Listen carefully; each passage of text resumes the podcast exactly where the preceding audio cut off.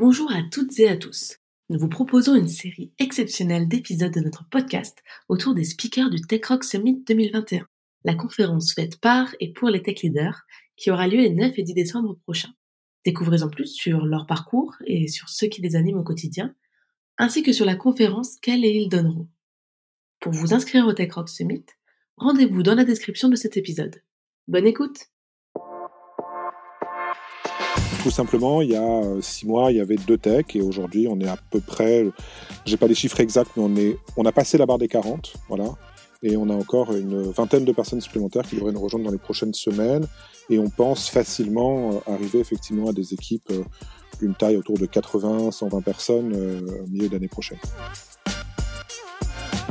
C'est de la cooptation plus plus, c'est vraiment recruter via le réseau des développeurs derrière on a fait le choix en fait de ne recruter que des personnes expérimentées et seniors initialement pour vraiment avoir un cœur autour duquel on allait pouvoir construire les pratiques et la culture technique. Là maintenant, on s'ouvre à un peu plus de diversité et donc on va chercher effectivement des profils un peu plus juniors et on s'ouvre aussi en termes d'internationalisation puisqu'on commence nos recrutements aussi à l'international. Bonjour à tous. Ici, c'est Youn Chené, bénévole à TechRox et fondateur de WebVer, un réparateur et décarboneur de sites web. Et aujourd'hui, je suis avec Arnaud Lemaire. Bonjour Arnaud. Hello, hello. Est-ce que tu peux te présenter rapidement pour nos auditeurs, s'il te plaît? Ouais, donc moi c'est Arnaud Lemaire. Ça fait à peu près bah, une quinzaine d'années que je suis maintenant dans l'industrie du logiciel et aujourd'hui en fait je m'occupe euh, de la tech euh, chez Sunday, qui est donc une start-up autour euh, des solutions de paiement aujourd'hui spécialisée sur le métier de la restauration. Et si je me souviens bien, les premières fois où j'ai entendu parler de toi, c'était dans les conférences agiles dans le sud de la France. C'était, ça? C'est ça, voilà. Bah, après, moi, j'ai une activité effectivement de speaker qui a démarré il y a maintenant sept ans à peu près tout simplement parce que j'ai un, background comme beaucoup, je pense, hein, dans le conseil, et puis euh, je faisais aussi du mentorat d'équipe. Et je me suis dit, bah, à force de répéter tout le temps les mêmes choses euh, aux mêmes clients et aux mêmes équipes, je me suis dit, autant en faire des conférences, comme ça, euh, je prépare un petit peu le terrain à l'avance. Et tu parlais beaucoup de dette technique, de gestion de dette technique, si je me souviens bien. C'est, alors, c'est une des conférences qui a eu beaucoup de succès, effectivement, et ce qui fait que j'en ai fait une série autour de ça, de effectivement essayer d'expliciter un petit peu d'où vient la dette technique, euh, pourquoi est-ce qu'elle apparaît, comment est-ce qu'on peut effectivement réussir euh, à reprendre le contrôle, et puis surtout, qu'est-ce qui n'est pas la dette technique? Parce que c'est aussi là-dessus, il y a souvent beaucoup de confusion. effectivement, j'avais l'occasion de faire une intervention euh, à TechRox sur le sujet de comment reprendre un petit peu et comment avoir des chantiers de reprise de contrôle de la dette technique. je te confirme, tu nous as aidé à vulgariser le concept pour mieux l'expliquer à nos associés, à nos boards, à nos directions derrière. Et euh, tu as aussi été impliqué dans la création de plusieurs sociétés. Est-ce que tu peux nous en dire plus avant qu'on attaque euh, Sunday? Oui, en fait, Sunday, donc euh, c'est quand je fais le compte la, la quatrième startup dont j'aide à monter la tech. Je pense que c'est effectivement celle où on va le plus vite, le plus fort. Mais avant ça, j'ai aidé effectivement à monter une première boîte plutôt sur un modèle de bootstrapping et puis deux boîtes dans des domaines très très hype que sont la fintech, que j'ai effectivement euh, euh, aidé à, démarrer. Et puis là, effectivement, Sunday, quatrième aventure dans le domaine des startups et des scale-up. Techniquement, tu viens d'où? Tu viens du monde PHP, du monde Java, ou tu n'avais pas de communauté particulière alors en fait, si, si, c'est juste que là maintenant, aujourd'hui, en fait, j'aime bien faire la distinction de ce qu'on dit en fait programming in a language ou programming on a language. C'est-à-dire en fait, en gros, ce qui est très important en fait, c'est d'être capable en fait d'avoir l'intention et ensuite de l'exprimer en fait, quel que soit finalement le langage, qui reste un outil. C'est bien sûr très important de maîtriser cet outil, euh, de maîtriser les paradigmes qui vont avec, etc. Mais euh, finalement, en fait, le langage, il faut le remettre à sa place c'est-à-dire un outil. Alors, ce qui fait que historiquement, moi, je viens de la communauté plutôt PHP, mais que j'ai découvert quand j'avais quoi, 14 ans peut-être, pour faire des sites de magie, pour être tout à fait honnête. Et puis ensuite, j'ai fait du Ruby, du JavaScript, du Java. Et aujourd'hui, si effectivement, euh, on va plutôt me retrouver dans un écosystème euh, autour de la technologie Java. D'accord, autour de la, la, JVM. Exactement. Passons maintenant à Sunday. Est-ce que tu peux nous expliquer ce qu'est Sunday? Parce que c'est une entreprise qui est assez jeune. Oui, c'est une entreprise qui est, qui est jeune, c'est une entreprise qui a six mois à peu près. Euh, c'est une entreprise tout simplement aujourd'hui, c'est la façon la plus rapide de payer au restaurant. C'est comme ça qu'on le présente. En gros, c'est vraiment de dire euh, venons euh, remplacer finalement un équipement qu'on pourrait voir comme archaïque parce que ça fait plusieurs dizaines d'années maintenant qu'il est qu'il est présent et il n'a pas que des pas que des avantages, qui est le TPE finalement et qui je pense que tout le monde l'a connu, hein, dans un restaurant euh, où il y a pas mal de monde, euh, une table de 10 personnes euh, qui cherchent à partir, où chacun souhaite payer dans son coin, c'est jamais une expérience agréable. Et donc en fait, c'est vraiment redonner du temps à la fois aux clients en les rendant autonomes sur le moment de payer l'addition, mais aussi de redonner en fait du temps au serveur, de leur enlever une partie effectivement du stress qui peut être lié à, à ce moment du service qui n'est pas le plus agréable pour eux, afin qu'ils puissent se reconcentrer sur le reste. Et en plus de ça, euh, ça nous permet en fait de tout simplement remettre aussi euh, la notion de pourboire en fait dans l'expérience de paiement, puisqu'en fait la plupart des gens qui utilisent aujourd'hui un TPE et qui payent par carte bancaire, ils ne vont pas laisser en fait un pourboire par ce médium-là, et s'ils n'ont pas de cash, même s'ils voulaient en laisser un, très souvent en fait ils vont ne pas pouvoir le faire mécaniquement. Pourtant, le concept existe aux États-Unis quand tu payes par carte. Oui, oui, effectivement. Alors aux États-Unis, on est sur une toute autre logique. Aux États-Unis, effectivement, le, le, le, tipping fait partie en fait du salaire. Donc euh, c'est euh, intégré en fait à tout l'écosystème, mais les écosystèmes, euh, on va dire bancaires et surtout autour du, paiement par carte de crédit. Et en France, on devrait plutôt dire du paiement par carte de débit.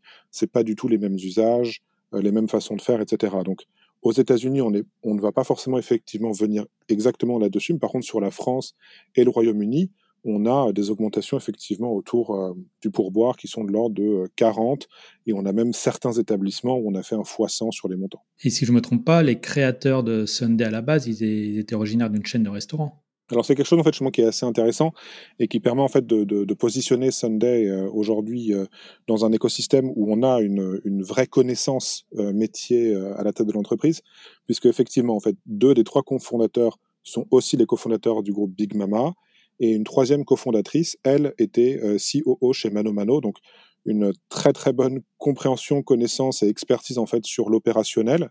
Et quand on combine les deux, effectivement, euh, ça donne Sunday, qui effectivement euh, a à la fois cet ancrage très fort dans les métiers de la restauration et en même temps une vraie expertise aussi sur l'opérationnel que, que ça nécessite. Donc raconte-nous les, du coup les six premiers mois de Sunday en termes de recrutement, de personnes, en termes de levée de fonds, parce que vous avez, été un peu connu par ça dans, dans la presse. Oui, effectivement. Alors Sunday, six mois, souvent je, je blague, mais en fait c'est pas une blague. Hein. C'est en disant que chez Sunday, en fait, une semaine, ça équivaut à un mois dans une boîte plus classique.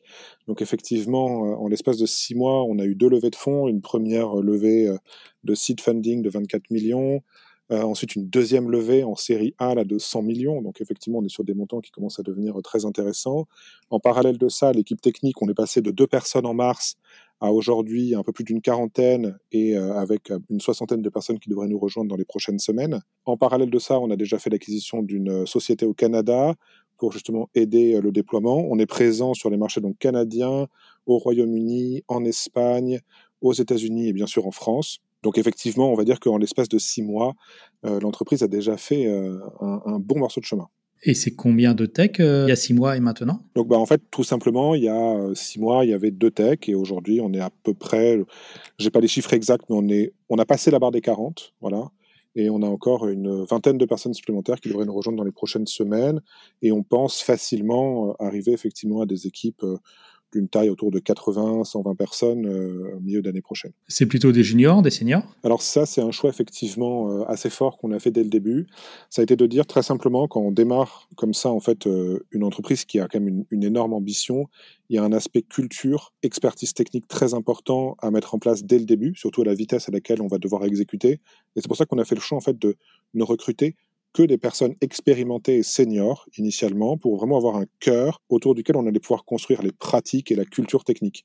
Là maintenant, on s'ouvre à un peu plus de diversité et donc on va chercher effectivement des profils un peu plus juniors et on s'ouvre aussi en termes d'internationalisation puisqu'on commence nos recrutements aussi à l'international. Vous êtes passé de 0 à 40, voire plus, parce qu'avec les gens qui vont arriver, dans une année où on va sans doute atteindre les 10 milliards d'investissements dans la tech, et sur les profils les plus difficiles à recruter.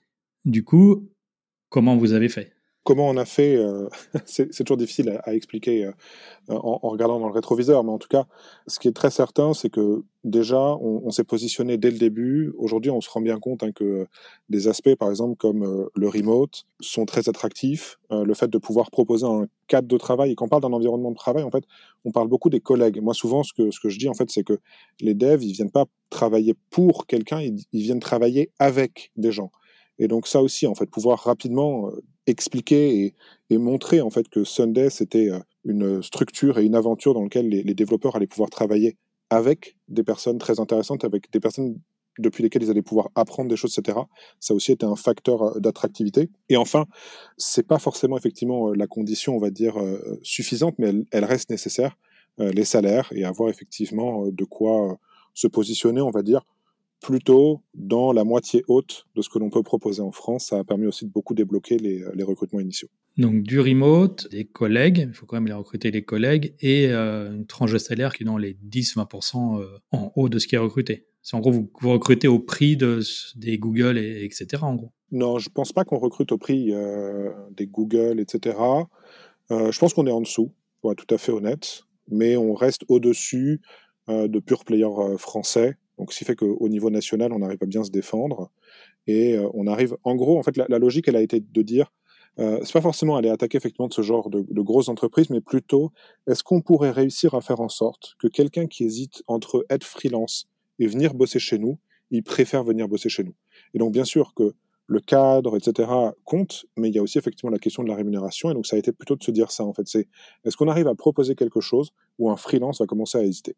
D'accord. Ok. Après, Sunday, c'est du paiement pour les restaurants. C'est pas le truc le plus technologique avec de l'IA, de la blockchain et tout ce qu'on veut avec les buzzwords du moment. Comment vous rendez ça visible auprès des développeurs? Comment vous, êtes détectable? Parce que vous n'êtes pas, les, pas les seuls sur le marché. Alors, en fait, on n'a pas vraiment de, concurrent direct sur cette partie-là vraiment très spécifique, parce que tout simplement, déjà, on n'est pas, en fait, euh, une marque de caisse enregistreuse à la base, et donc il y a des solutions qui existent, euh, mais qui sont plutôt faites par euh, un prestataire spécifique. Mais effectivement, on n'a pas forcément une concurrence directe. Mais finalement, moi, ce que je me suis rendu compte, et, ça a été confirmé par pas mal effectivement d'entretiens de, qu'on a pu faire, les développeurs, ils sont attirés aujourd'hui quand même par le fait de pouvoir rendre visible et avoir quelque chose de très concret en termes de, de résultats à la fin.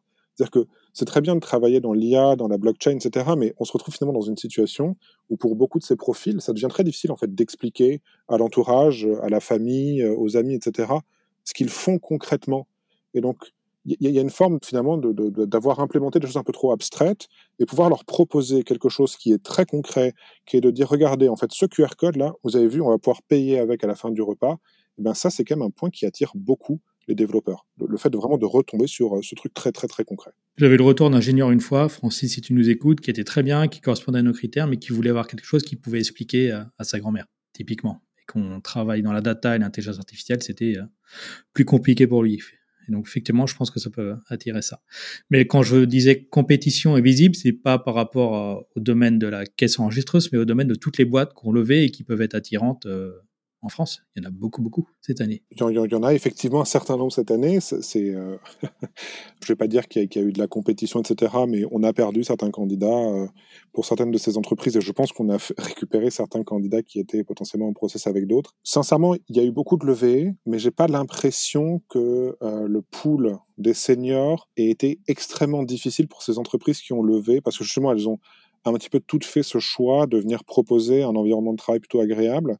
Et souvent, en fait, ça passe aussi par réussir en fait à recruter des gens qui sont eux-mêmes, alors je ne vais pas utiliser le terme d'influenceurs, mais qui en gros en fait ont une petite aura, euh, sont, sont, reconnus en fait par leurs collègues ou du moins euh, connaissent des gens, etc. Ça permet en fait d'activer derrière en fait un effet de réseau, tout simplement. C'est en fait les premiers recrutements permettent d'avoir des personnes un peu clés et ensuite on va demander à ces personnes est-ce que tu peux m'indiquer quels sont les développeurs avec lesquels tu as eu le plus de plaisir à travailler. Et on va aller chercher euh, ce deuxième euh, round. Et après, on va en fait répéter cette question, tout simplement, pour toujours en fait aller chercher des personnes qui potentiellement déjà ont déjà eu l'habitude de travailler ensemble, mais en plus apprécient le travail qui peut être fait par euh, ses collègues. Et ça permet aussi, quand on approche le candidat, à ce que lui-même puisse aller poser la question euh, à ces personnes qu'il connaît déjà dans l'entreprise de c'est quoi la réalité du terrain.